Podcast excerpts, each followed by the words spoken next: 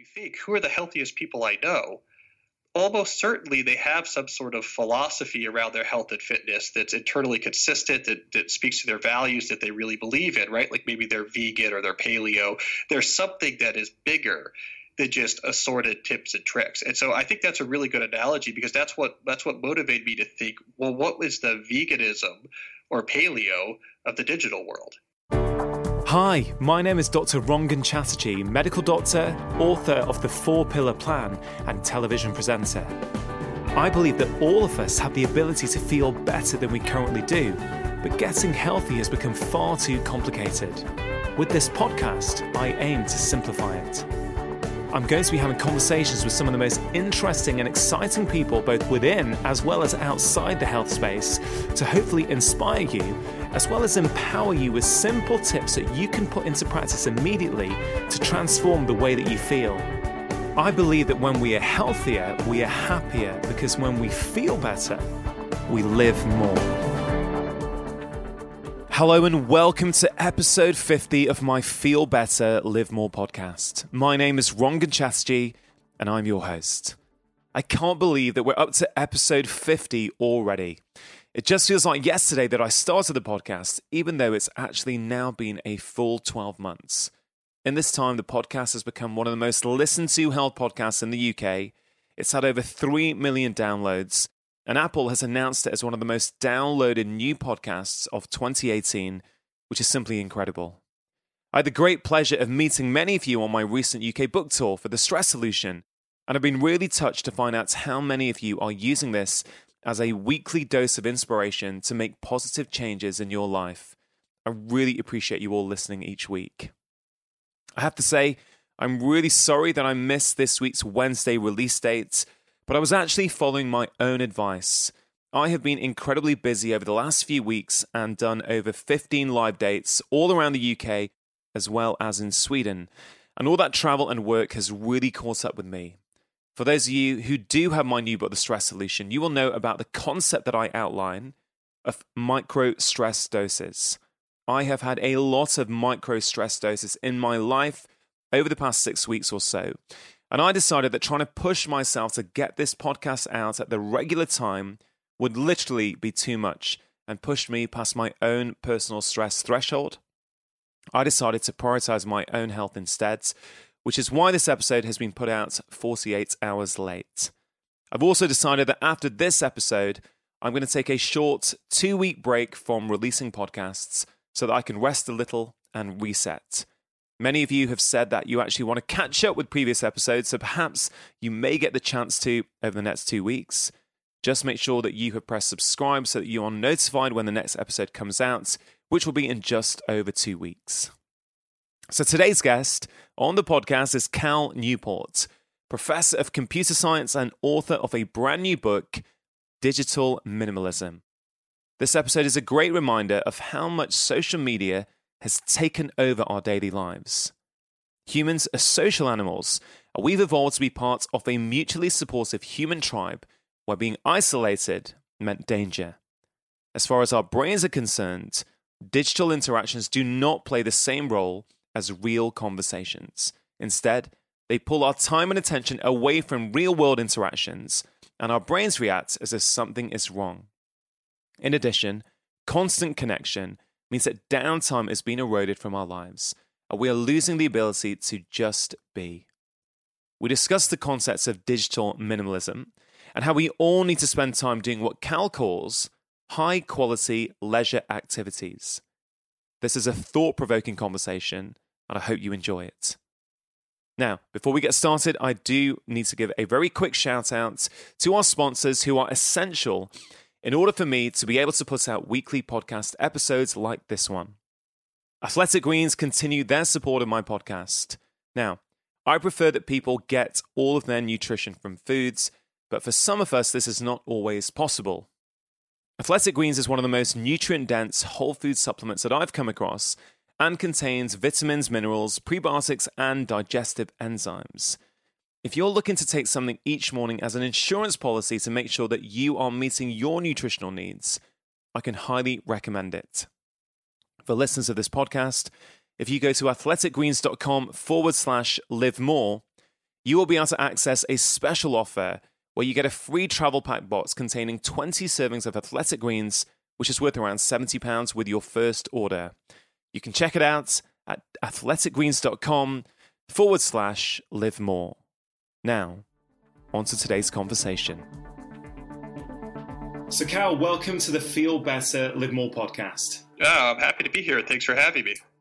So, obviously, Cal, we're doing this um, this recording this conversation using modern technology, and I think that's going to be very relevant uh, in the course of our conversation because you wrote a book called Deep Work. Um, I think a few years back, which really sparked a movement and an idea that unbroken concentration has far more value than electronic busyness, which something something in that deeply resonates with me. Um, but you've now written a new book called Digital Minimalism: Choosing a Focused Life in a Noisy World. So, I'm just wondering if you could maybe give us a bit of background as to, you know, what deep work was about and how this is a follow up from that.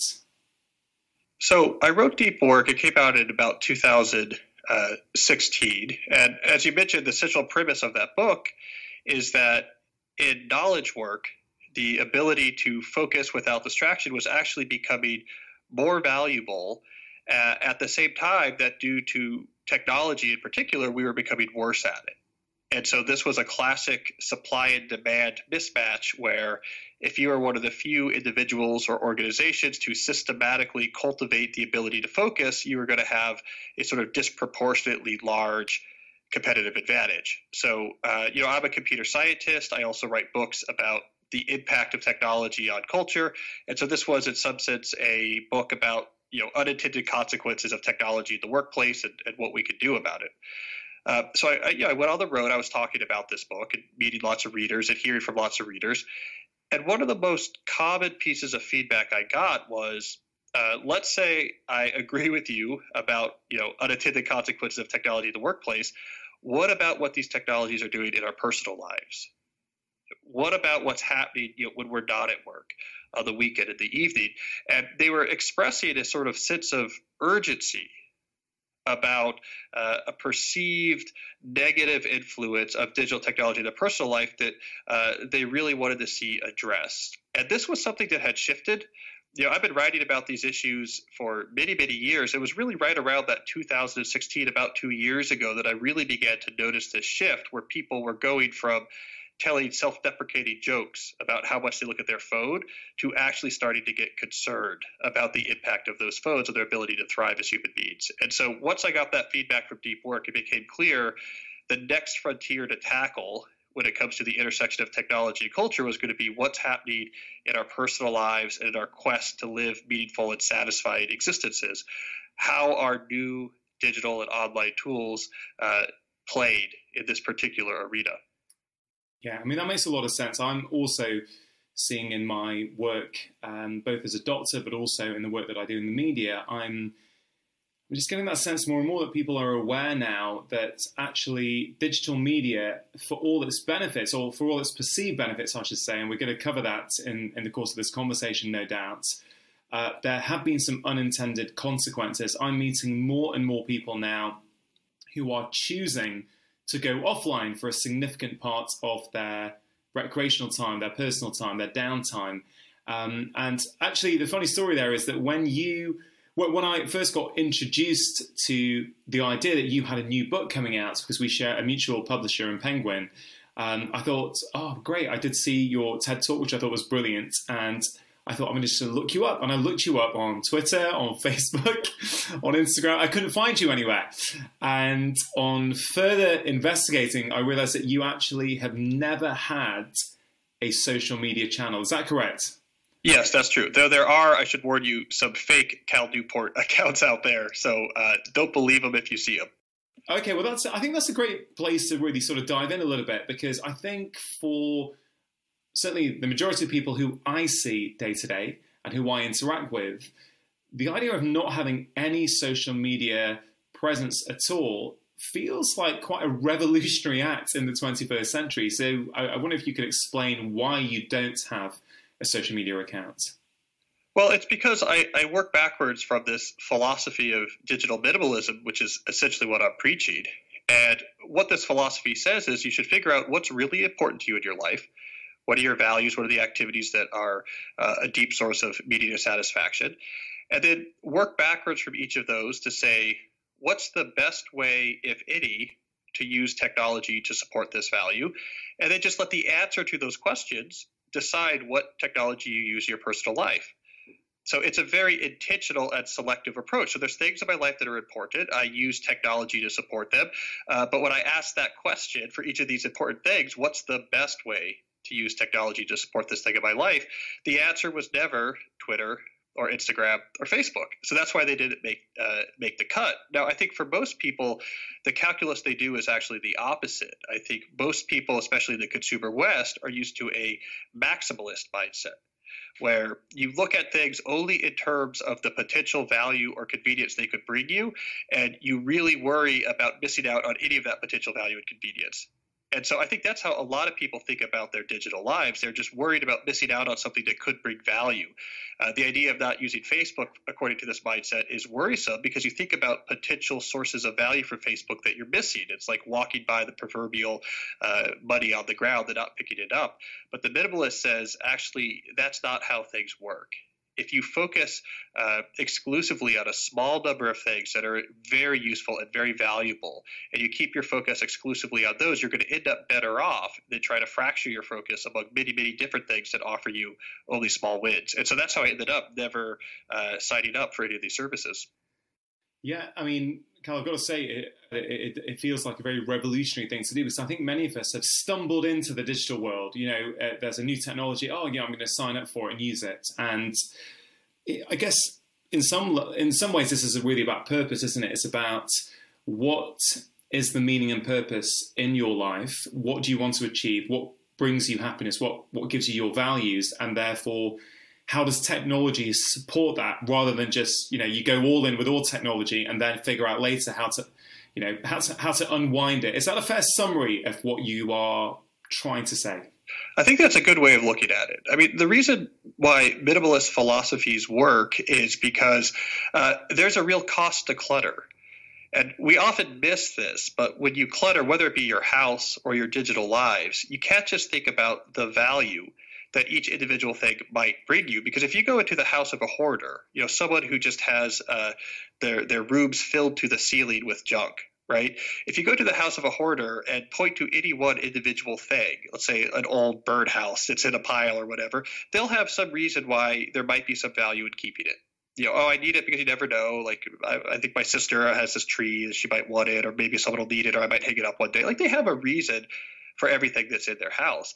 But the negative impact of all that clutter far swaps out uh, all those positive benefits. And so it's the same thing uh, in your digital life. Like what, what minimalists recognize uh, is that there's a real cost to all this clutter. If you just sign up for everything and you have all these different things pulling at your time and attention, the little values that they're bringing you uh, can't compensate for the overall negative cost of having such clutter. I mean, in particular, it's all this uh, pulls on your time and attention is taking your time away from things that are much more valuable that you could be investing in.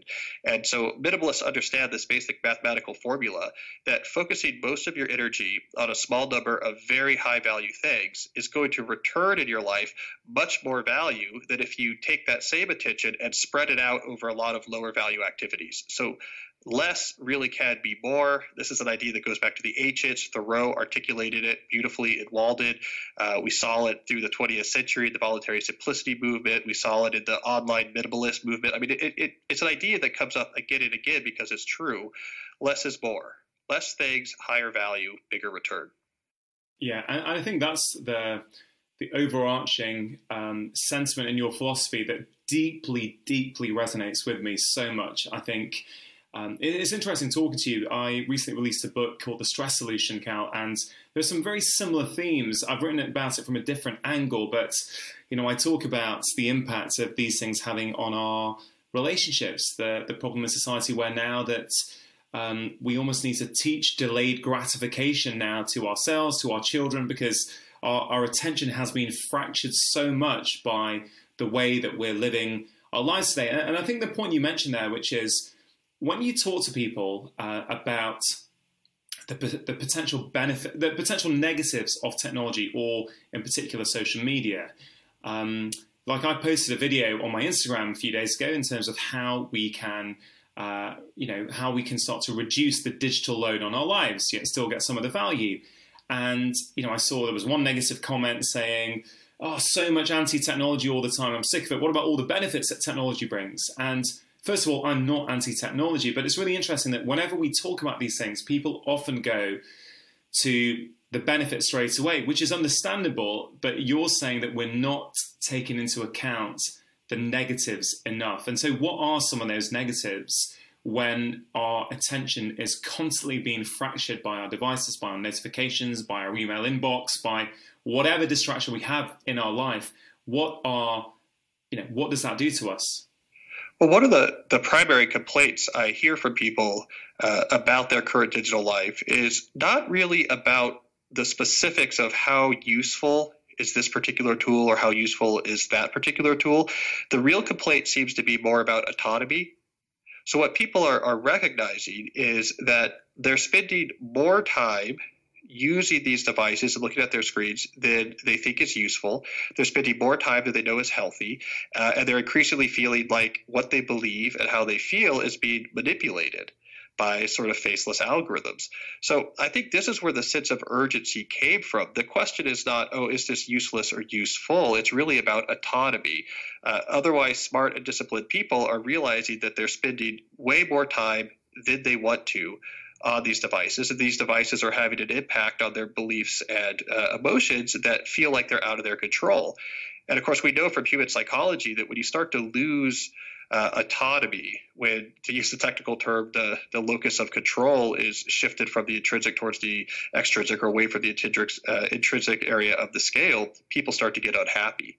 And so at the high level, I think this is what's going on. It's a loss of autonomy. And then at the small scale, there's lots of sort of short term negative impacts that are specific uh, that these behaviors are creating, such as the loss of solitude so if you strip away from people anytime uh, where they're free from input from other minds, if you strip that out of your life, it's not good. You're you're not able to process what's going on. You're not able to self-reflect, and your your brain begins to burn out. Um, and there's also the really big impact that digital interactions do not play the same role in our mind that actual real world conversation does. So people who spend more time doing digital interactions spend less time doing real world conversations because they feel like, oh, I'm already checking that box. I'm being social. Look, I'm on Facebook all day. Uh, but our brain doesn't agree uh, that those are the same things. And so people are becoming increasingly lonely uh, and inc- increasingly anxious and depressed as they use social media more. Right. The, Not the because irony, social media the, is making them anxious or lonely. It's because it's replacing the stuff that was keeping them from being lonely. So there's the big picture issue of autonomy, and then a bunch of small scale, uh, acute uh, wounds that this behavior is causing. Yeah, I mean, I guess there's a certain irony in the name, isn't there? Social media, um, in terms of in terms of what it's doing.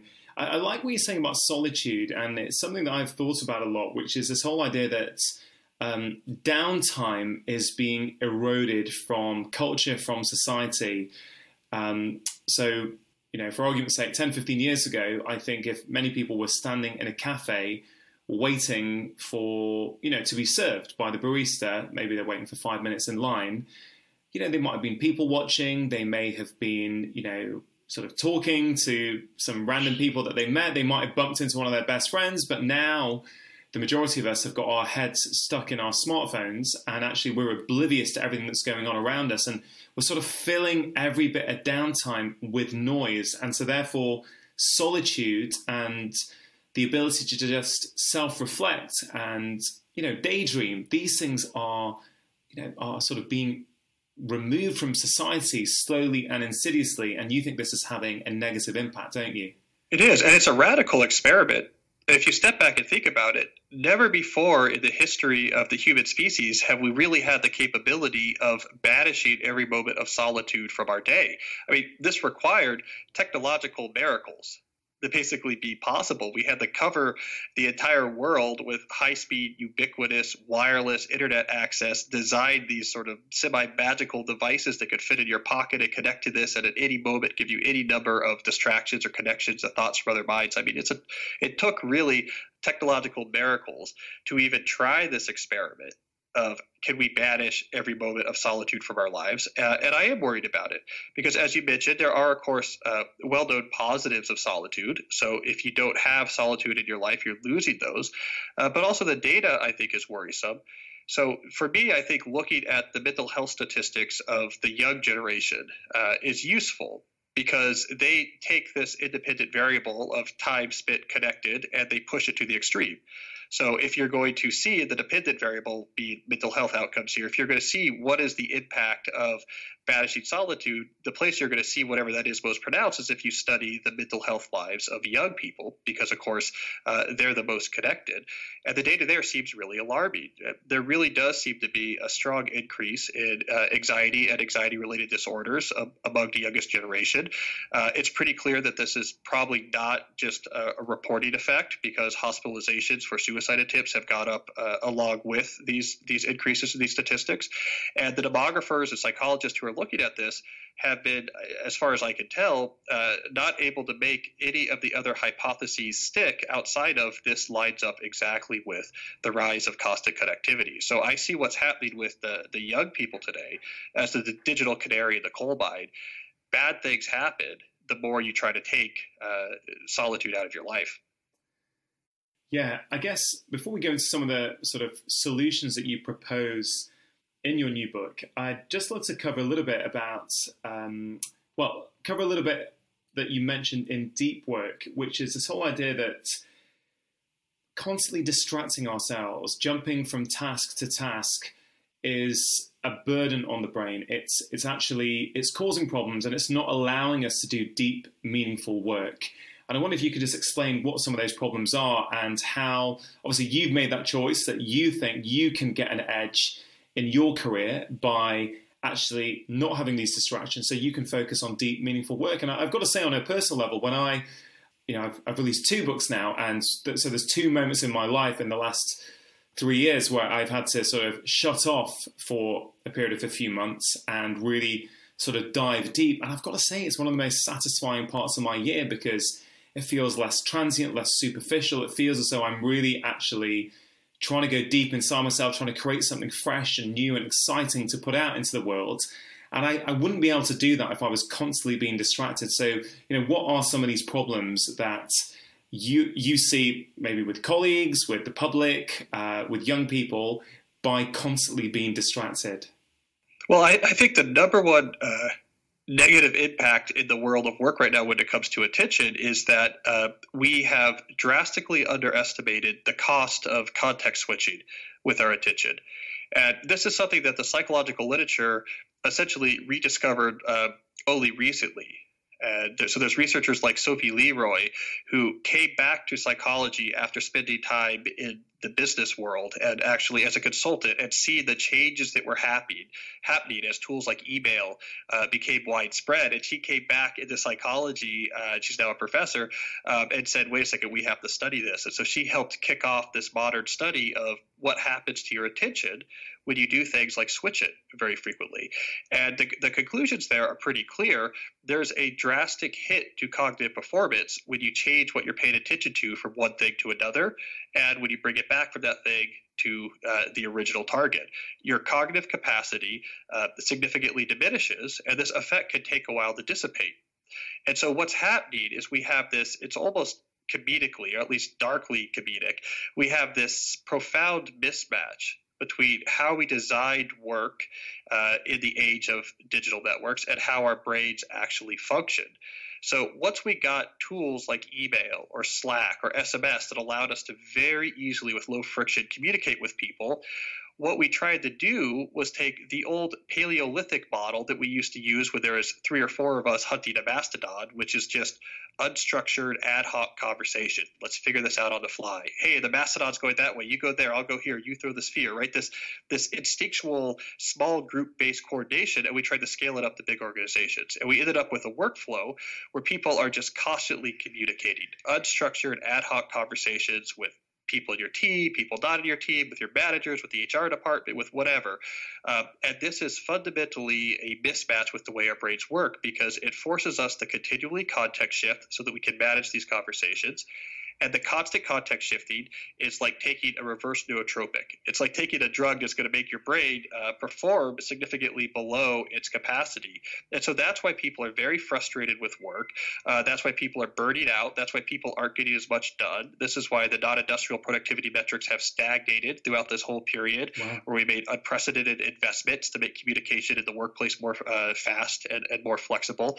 Um, and so this is sort of the broad view here is that this work based on constant uh, attention switching to manage all of these ad hoc conversations is just using the brain in a way that the brain was not meant to be used. And so uh, it's causing lots of negative consequences. We think we're being futuristic, but we're actually just being Paleolithic and trying to scale it up in yeah. the modern workplace. So it's having a huge impact on our work productivity. Um, what about our personal lives? What's it doing there? Well, there's a couple things happening in our personal lives. I, I think one of the biggest uh, the really the two biggest costs that all of this uh, glancing and looking at our screen interacting on our screen, there's really been two big costs. One is that it has allowed us to actually avoid having to invest the time and resources necessary to develop more high quality leisure activities. Uh, but it turns out we really need higher quality leisure activities. This is an idea that goes all the way back to Aristotle, writing the Nicomachean Ethics, that we need activities done just for the activity's sakes if we want to uh, be able to find joy and beauty in a life that's often full of you know hardships and things that we can't control. Um, so we have this craving for quality, um, and it creates a void if we don't have it in our life. But we have these constant distractions can distract us just enough that we could tolerate not having this quality in our life. And I think this is causing, you know, real issues in people's resilience and happiness. Um, and then the second issue of all the, these sort of quick interactions is that we're unable to actually uh, focus on a moment. So in a social interaction, actually get all the benefit out of that social interaction, or uh, being outside with a beautiful sunset, actually fully extracting all the beauty that we've evolved to appreciate and enjoy. And so in multiple ways, it's impoverishing uh, our daily experience of life. I gave a talk last year at a very high profile technology company in London, and I was talking to them about health and happiness and how one of my recommendations has been always to see if you can switch off your modern technology for ideally 90 minutes, but if not, maybe 60 minutes before bed just to help you not be exposed to the blue light so that you're not being overly stimulated, so that you can start to switch off a little bit. And what was incredible is that at the end of my talk, a a young chap, uh, maybe sort of mid to late twenties, came up and he said, "Hey, Dr. Chatterjee, look, I really enjoyed your talk, um, but I was still a little bit confused. You know, if I switch my phone off for sixty minutes before bed, what am I going to do?" Yep. And uh, he wasn't kidding. He was being completely sincere. He's he was you know he's obviously very you know to get a job there. I'm sure he was very able, um, very competent at his job to get such a, a high profile job. But at the same time, it, it really it really struck home with me that actually there is a new generation now um, of people who are growing up unable to actually spend time without being switched on and without their devices. So that was extremely worrying. Is that something you've seen or you've come across in your work? Well, people are terrified. I mean, they're they're terrified about uh, being alone with their minds. You know, what I mean, it's not just that they don't know what to do; that it actually can be really scary. Uh, you know, we shouldn't underestimate the degree to which some people use the constant distraction to just uh, stay away from things that are distressing to their life or things that really require work they need to think about. Uh, or also just to stay away from the hard self reflection that's needed to, let's say, transition into adulthood and figure out uh, the structure of values and principles around which you're going to structure your existence. Uh, time alone with your thoughts is difficult. And avoiding it is not a solution. So I think what what that young man brought up uh, at the end of your talk is actually a very widespread and serious problem, especially among younger people who who did who grew up with these technologies and have avoided that sort of uh, solitude. Uh, and I think it's very problematic. And I have to say, it's hard. You know, I uh, we could talk about it more, but I ran this experiment last January where I had 1,600 people uh, leave all of their optional technologies in their personal life for 30 days as part of doing a declutter to transform into a minimalist lifestyle. And a lot of them reported that same concern that at first it was really hard, but by the time they got to the end of the 30 days and they had done the self work uh, to get comfortable with their mind, and they had put in the effort necessary to cultivate some high quality analog activities, by the time they got to the end of just 30 days, they had largely lost their taste for a lot of that low quality digital mindless tapping and swiping. And so it seems like a very intractable problem. Um, but the solution might actually be closer in the temporal sense than most people might actually guess.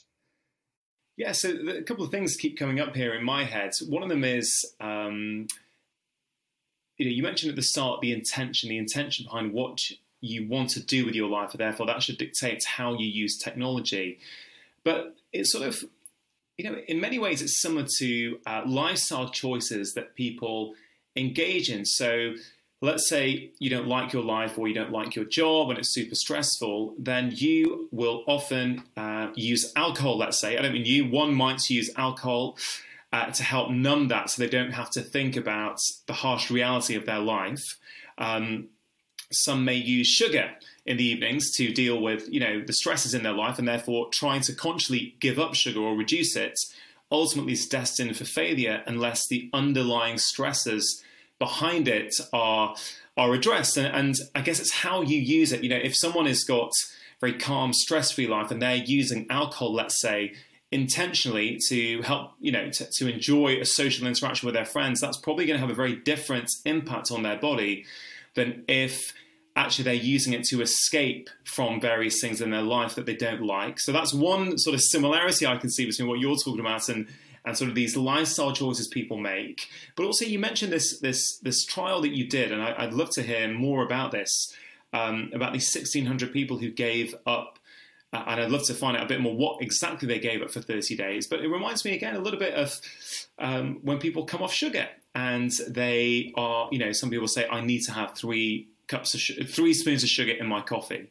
But once you've actually kicked that habit, 30 days later, your taste buds have changed. And now, if you have a coffee with three sugars in, it's going to taste disgusting and super sweet. Whereas four weeks ago, that was your norm. So, I guess what I'm trying to say is that this is a message of hope, really, isn't it? You're saying that actually we can do things about this, and it maybe is not as tricky as we think it might be.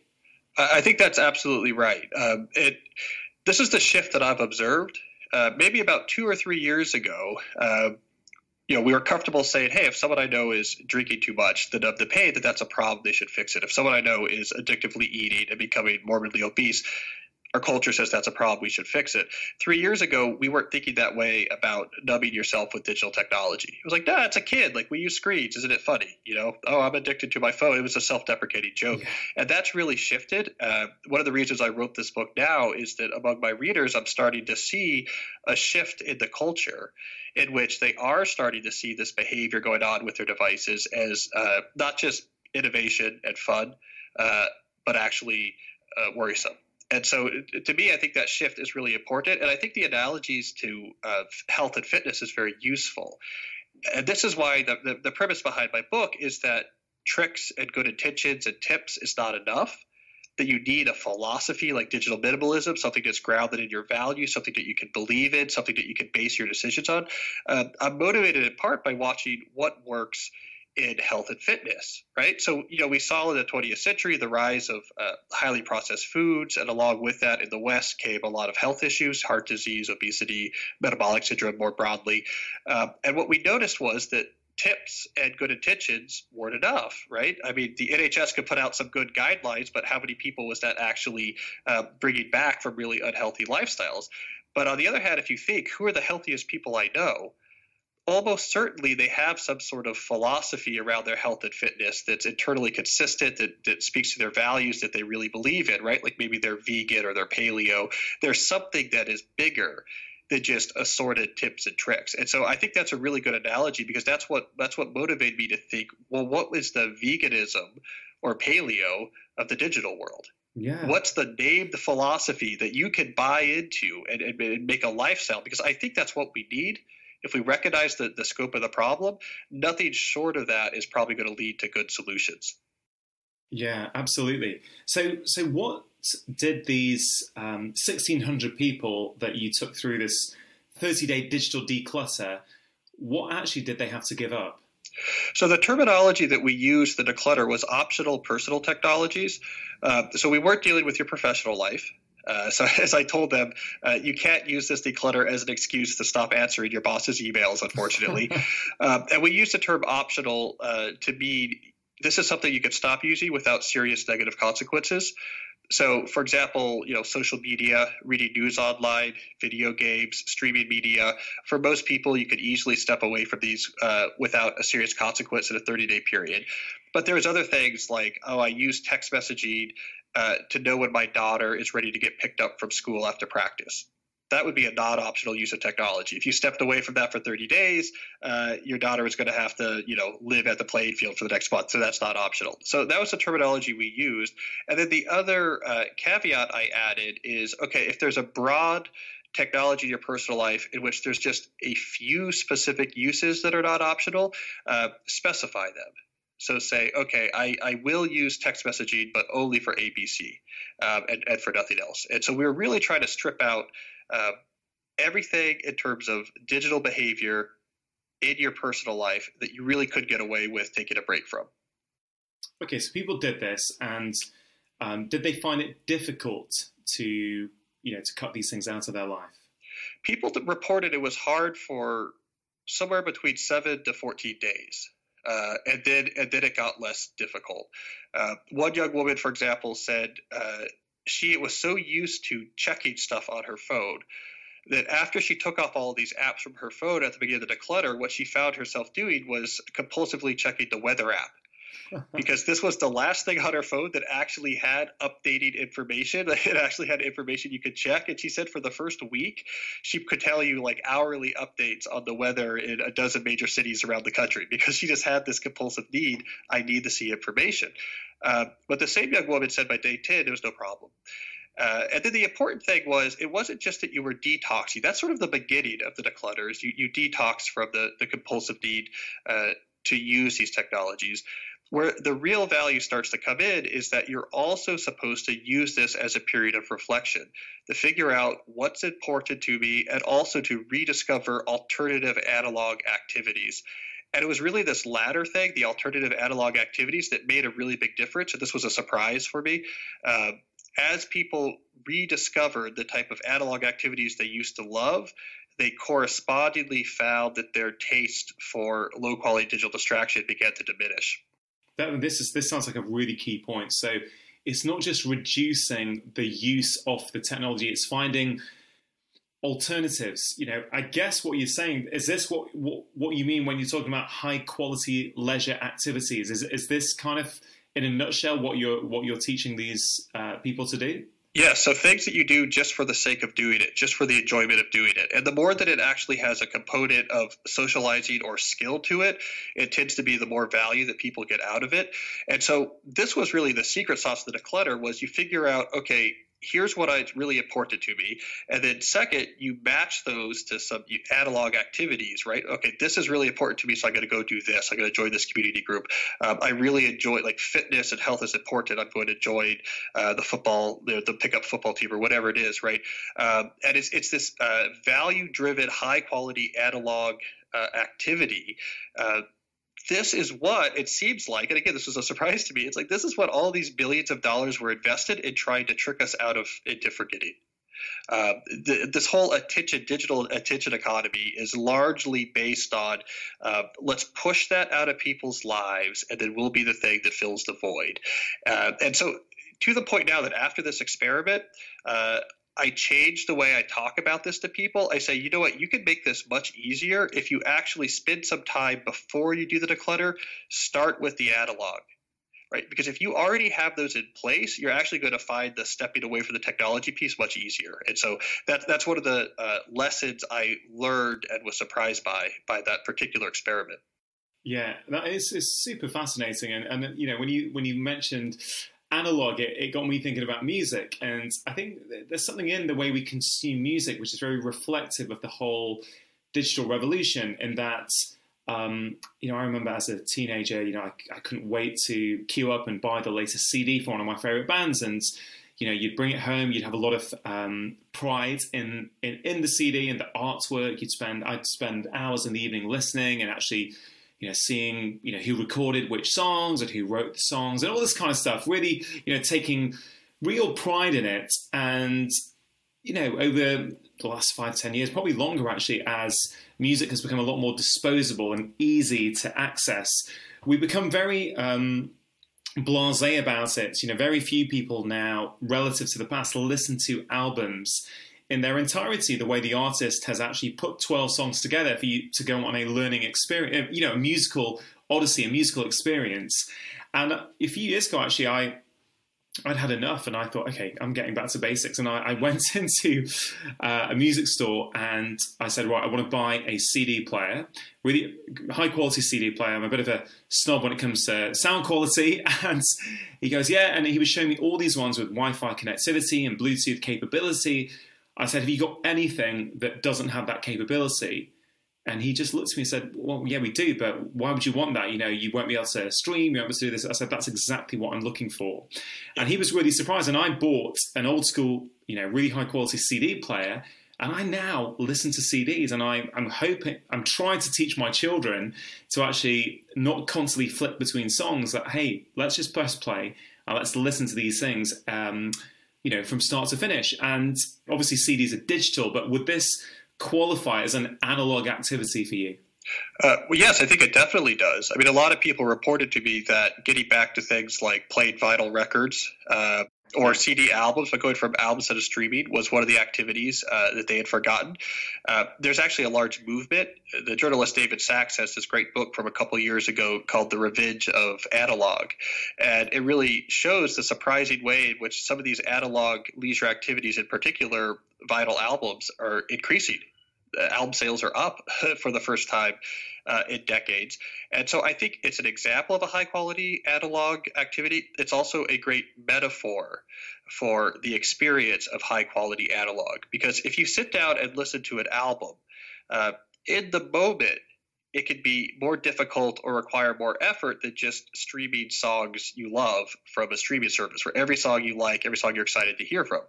But somehow the experience in totality of going through the whole experience with the album, sitting there, getting lost in the music, getting a sense of what the artist was trying to do, in totality, you you come away much much more satisfied. And so that's a great metaphor for high quality analog versus low quality digital distraction. Is that yes, it requires more effort.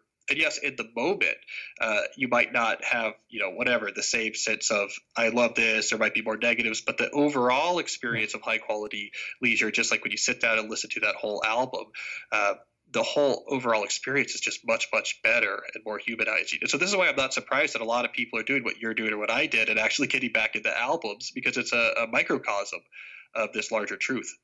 Yeah, absolutely, and it's something that I'm as a, as a father of two young kids. You know, I'm, I'm you know this. If I'm honest, this digital world sometimes is fast paced, everything now. You don't have to wait for anything. Sort of pace of life it concerns me, and you know, I like all parents, am trying my best to do what I can for my children to help, you know, protect against it or navigate uh, is probably a better term. Navigate this digital world. Um, and so, you know, let's see, let's see how, how far I get on with that. Uh, but I'd love to hear some of your tips on that. But I, I think on that, um, you mentioned in your, your new book about uh, Steve Jobs and his original vision for the iPhone. And obviously, we're talking about music a lot and phones. And what, 20 years ago, phones made phone calls. uh, nowadays phones do a lot more than, than, just make phone calls. And so I'd love to hear more about what was Steve Jobs' original vision. But before you answer that, I'd love to know do you have a smartphone? Uh, I do have a smartphone. Uh, it's quite old. Uh, my my uh, wife wanted me to get it around the time our, our first kid was born, and I like it because uh, we could send photos of if I'm away. She could text me photos of what our kids are up to, and it has this Google Maps thing on it, which is great. Uh, but I have no games on it. I have no social media on it. I don't have uh, the email app set up on it, uh, and so I'm probably using this phone a lot like Steve Jobs actually originally envisioned. And how did he originally envisage the iPhone? Yeah, here's the interesting thing about Jobs. I went back and researched this. So I uh, I talked to one of the original team leads of the iPhone team leading up to its release in 2007. Uh, then I went back and I, I rewatched the keynote release of the iPhone. And the surprising thing you learn if you go back and look at this is that the way we use our phones today, which is primarily a source of uh, delivering information that we check a lot, we check 85 to 125 times a day, uh, this was nowhere to be found in the original vision of the iPhone. Uh, what Steve Jobs was trying to do was take two things that people love to do already and for had loved to do for a long time, which is listen to music and talk to people on the phone, and make the experience better. Right? This is what Jobs was about: was not trying to teach people new behaviors, like hey, you need to be clicking on this or looking at this screen. He was all about taking things that people loved and giving them an even better experience. So the original iPhone, that there was uh, two main pitches for it. One, you don't have to carry a separate iPod and a separate cell phone. We're integrating them together. So now you only need one device. So here's these two things you're already doing. We're making the experience better because you only have to have one device.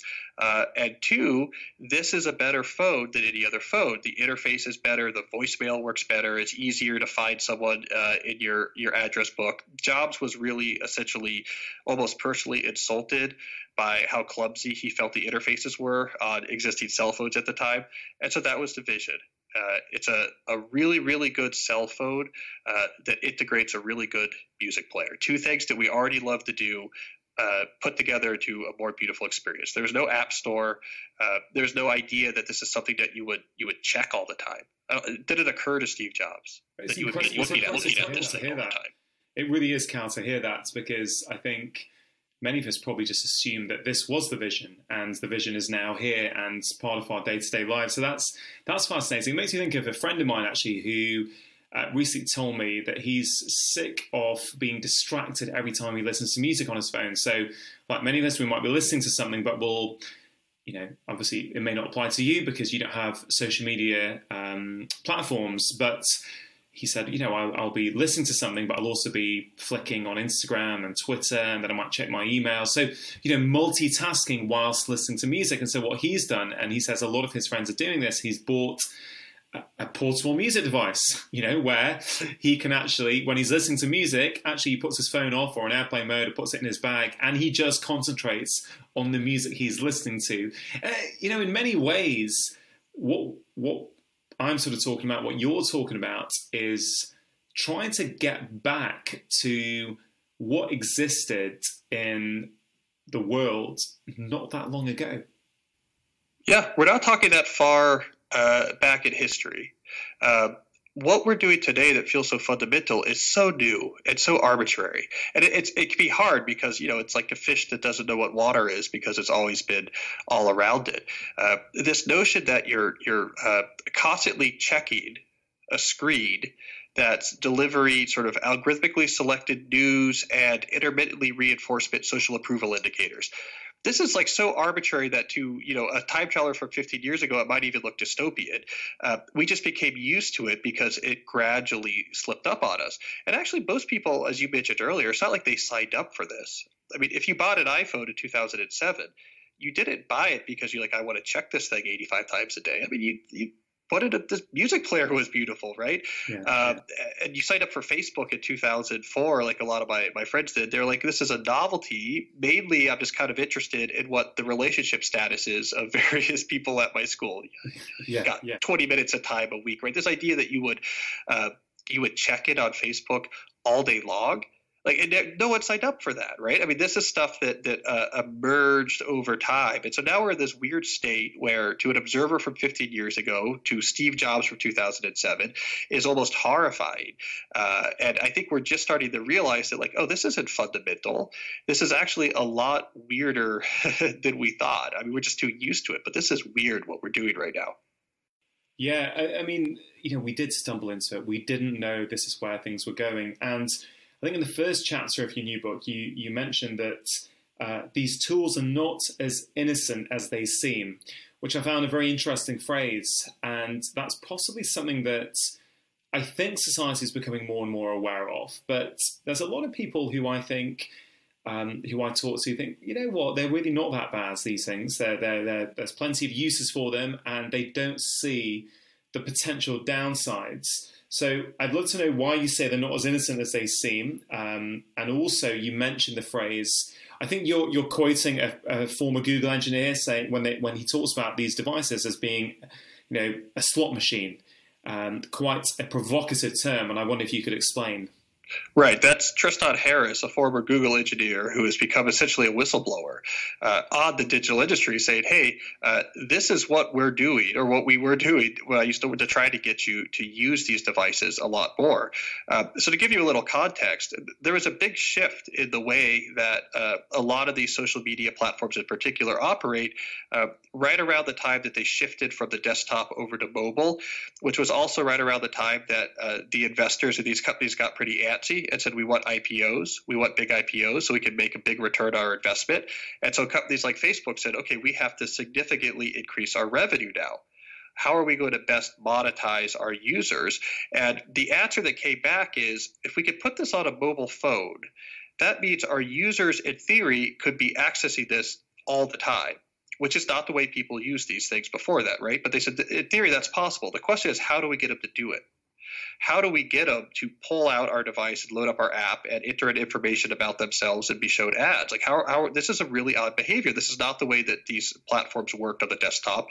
People checked in on them maybe once a day or a couple times a week. Um, and so one of the things they did was attention engineer the services to try to induce more compulsive use uh, in their users. And in doing so, they borrowed some ideas from Las Vegas casino gambling and, in particular, slot machine design. So what they learned from slot machine design is that if you could give intermittent reinforcement uh, in terms of the rewards that you get for clicking on the app, then people are going to find themselves to be disproportionately compelled to click on it. So if hey, if I click on this button on my phone I sometimes get a reward. And if I click on it, sometimes I don't. Or maybe even sometimes I get a near miss, like something kind of interesting, but sometimes it's a jackpot, like something very interesting. That plays with our dopamine systems in a, in a weird way that slot machines have long since exploited that makes you click on that thing way more than you need to. Uh, but their their problem was there's not enough rewards generated by our social media service because the way people used to use social media was you know you updated your profile sometimes, uh, and so there wasn't a lot to see. You, know, you might log in to see what your friends are up to, but then there's no reason to log in again until the next day at least, right? So they said we need more rewards, and this is where they innovated things like the like button or the heart in Instagram, uh, or photo auto tagging. So you could get a notification that, hey, someone has tagged you in a photo. The primary purpose of these things soon emerged that it created a much richer stream of rewards. There is more things for you to see when you clicked on the app. Uh, and not only were there more things to see, but they would sometimes be there, sometimes not, uh, to the point where there's rumors that both Facebook and Instagram will actually artificially batch likes or hearts uh, to deliver to you to make sure that the, the stream of these rewards is more intermittent so that you'll you'll have more of that effect. And then the final thing that makes these really really compelling is that uh, most of these rewards are social approval indicators. So they're indications that someone was thinking about you. And the way our brains have evolved is there's few rewards more compelling than encountering evidence that someone is thinking about you or saying something about you. And so this whole social media experience where all day long you're getting retweets and likes and tags that are all social approval indicators arriving intermittently, that was all constructed. None of that was in the original social media experience. None of that is necessary for the claim the values of social media, which is connecting to people and see what people are up to. Uh, and these were primarily developed to A, hijack your brain so that you compulsively click on the app, and B, to give them a much richer stream of information about you so that they could sell you uh, much more expensive ads. Yeah, it's incredible once we hear the backgrounds as to how this is all being created and really highlights the point you make so beautifully in the book that technology is not neutral, which I think is, is a really important theme for all of us to remember when we're using it. Um, j- just to be clear, Cal, you're not anti technology, are you?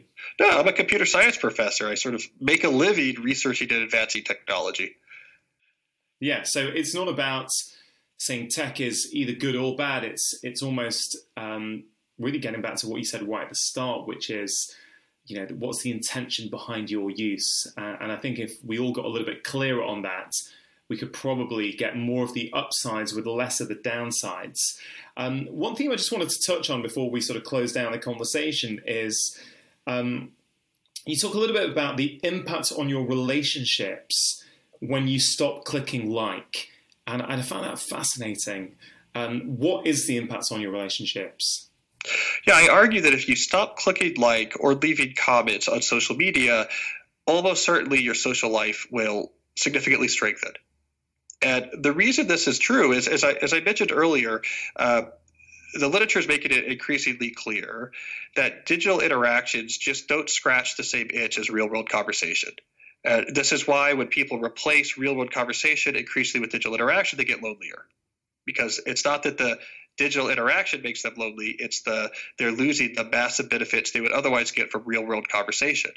So what a lot of minimalists do is they try to reframe the way they think about digital interaction so that they don't see it as just another form of being social and instead see it as something that's maybe just logistical. Like, yeah, I could a way to find out a friend is in town so that I could get in touch so we could meet up, or text messaging is a way to, uh, you know, help coordinate. Hey, I'm over here. Do you want to come over for a drink? Right, uh, but not a substitute or alternative form of social interaction. So one way to force that mindset shift is stop interacting with people on social media, uh, and to the extent possible on text messaging as well. So don't click like, don't leave comments.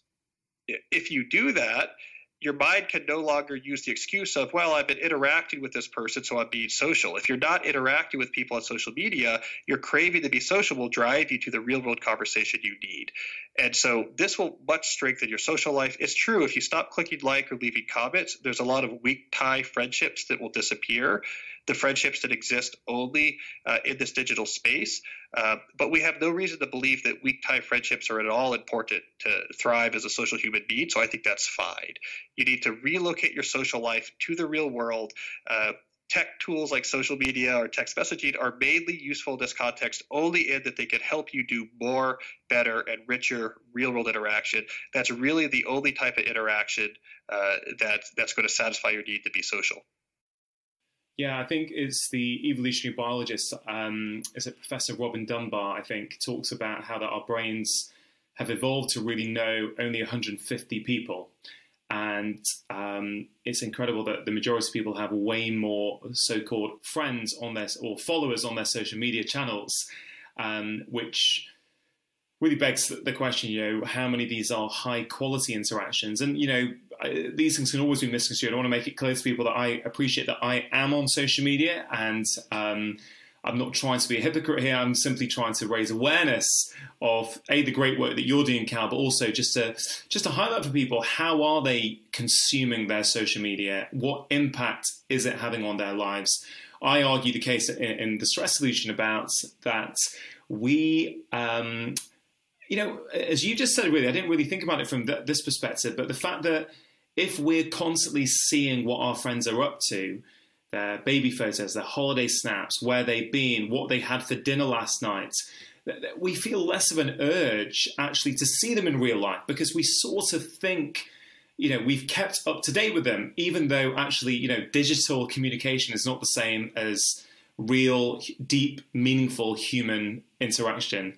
Um, so I think I think it's I, I, really like that. You stop clicking like and your relationships improve.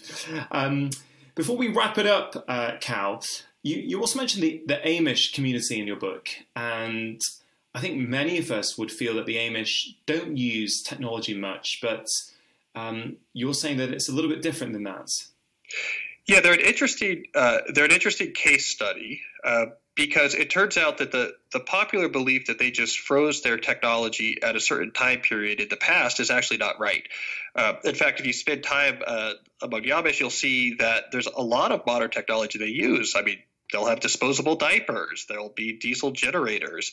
Uh, they'll have you know powerful tractors. They use chemical fertilizers. I mean, there, there's really nothing. You'll see. Oh, my favorite example is you'll see uh, you know young Amish children rollerblading. Right.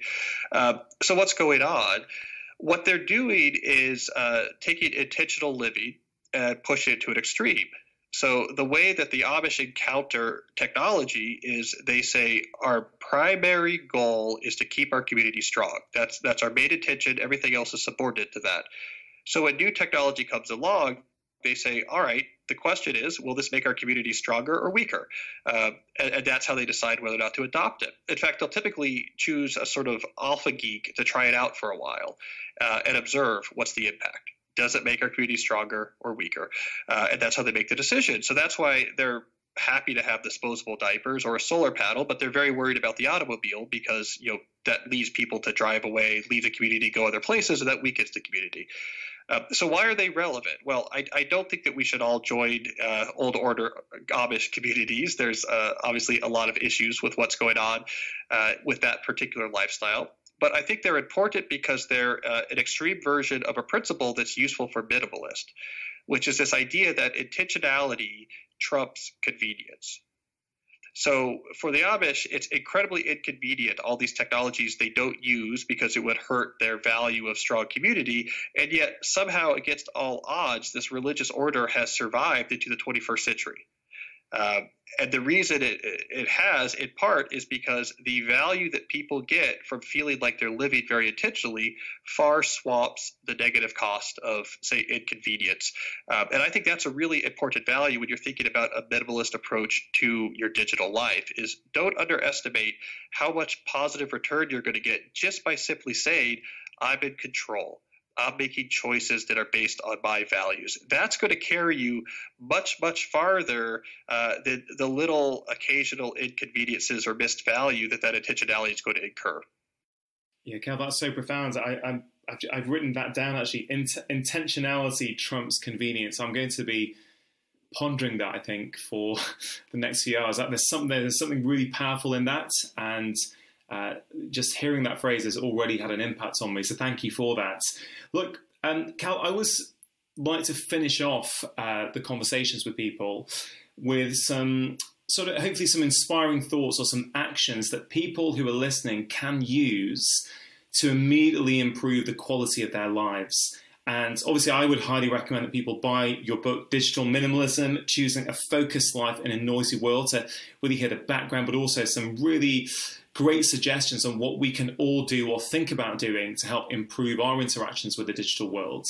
Um, but you're someone who, you know, is very productive, is happy, got a family life, got strong relationships, yet is also, um, you know, doing really well with it, their career. Yet you are managing to do all of that in spite of not having any social media channels. And I think that's very empowering for people to hear, to go that it is possible to be successful um, and and happy and productive and not be on social media. So that is a possibility for people who want to go down that route. But of course, not everyone is going to want to go down that route. So, you know, can you leave the listener with some top tips that they might think about applying in their own life? Well, if you're interested in digital minimalism, I mean, I'm convinced the most effective way to make this transformation is to do something like the 30 day digital declutter. But if you're looking to experiment with it a little bit before taking that plunge, there's a there's a few small things you can do right away that are going to give you big results. Uh, so the first is take off of your smartphone any app in which someone makes money every time you click on it. Right. So transform your smartphone into a useful device that does not have those tempting distractions. So I'm not asking you to quit anything yet. You still have access to all of those new feeds and social media through your browser. I'm just getting rid of uh, the ability to uh, check those at any moment. So that could have a big effect. The, the second small tip that gives a big uh, reward is start engineering more occasions in your daily life in which you do things without your phone right? Uh, this can be scary at first, so maybe you want to start small, like I'm going to the corner store and back, but try to have more and more occasions of longer and longer times where you are just without your phone.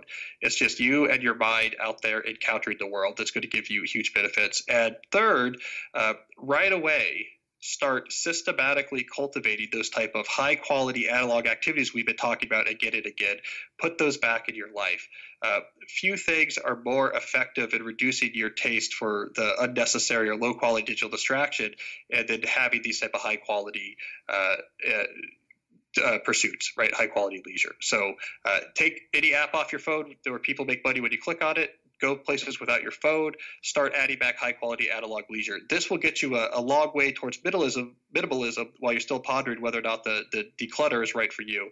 Uh, and hopefully that'll give you a strong enough uh, experience that you'll, you'll go all in and make the final transition uh, to this type of lifestyle.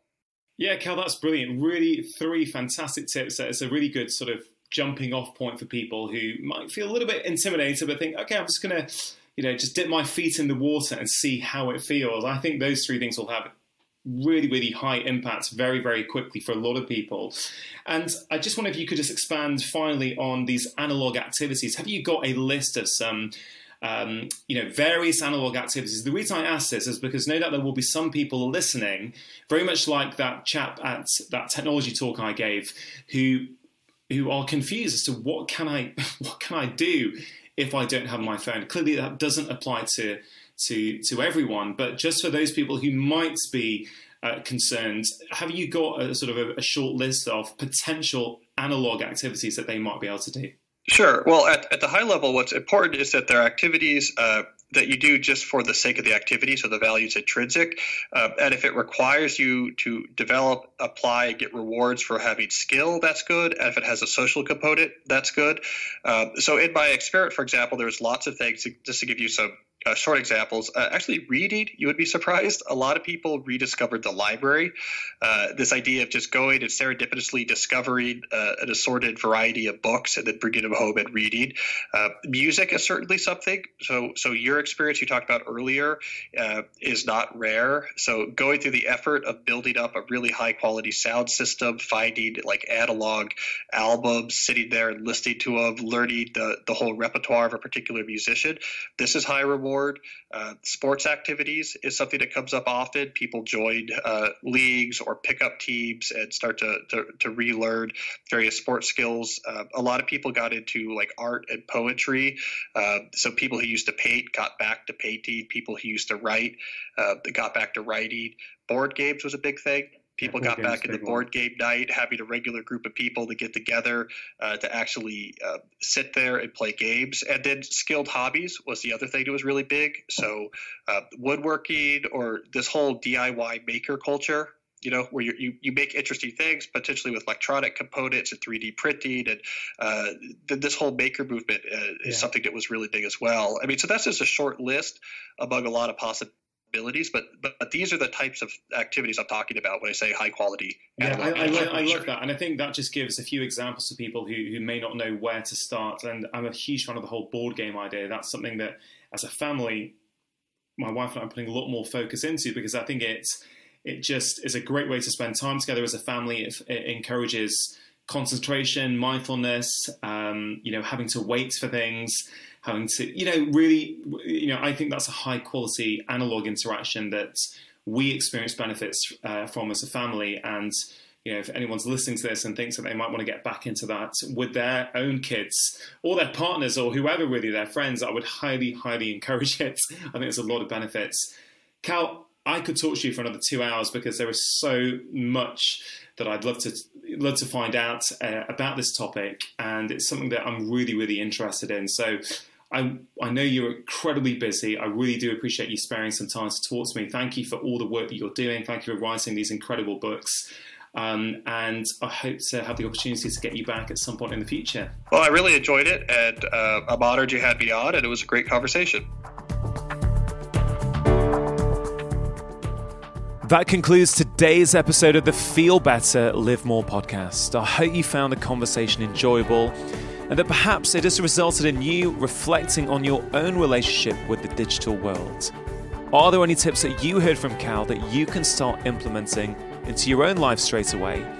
And what high quality leisure activities do you have scheduled in for this week? I think that is a great question that we can all ask ourselves, at the very least, on a weekly basis.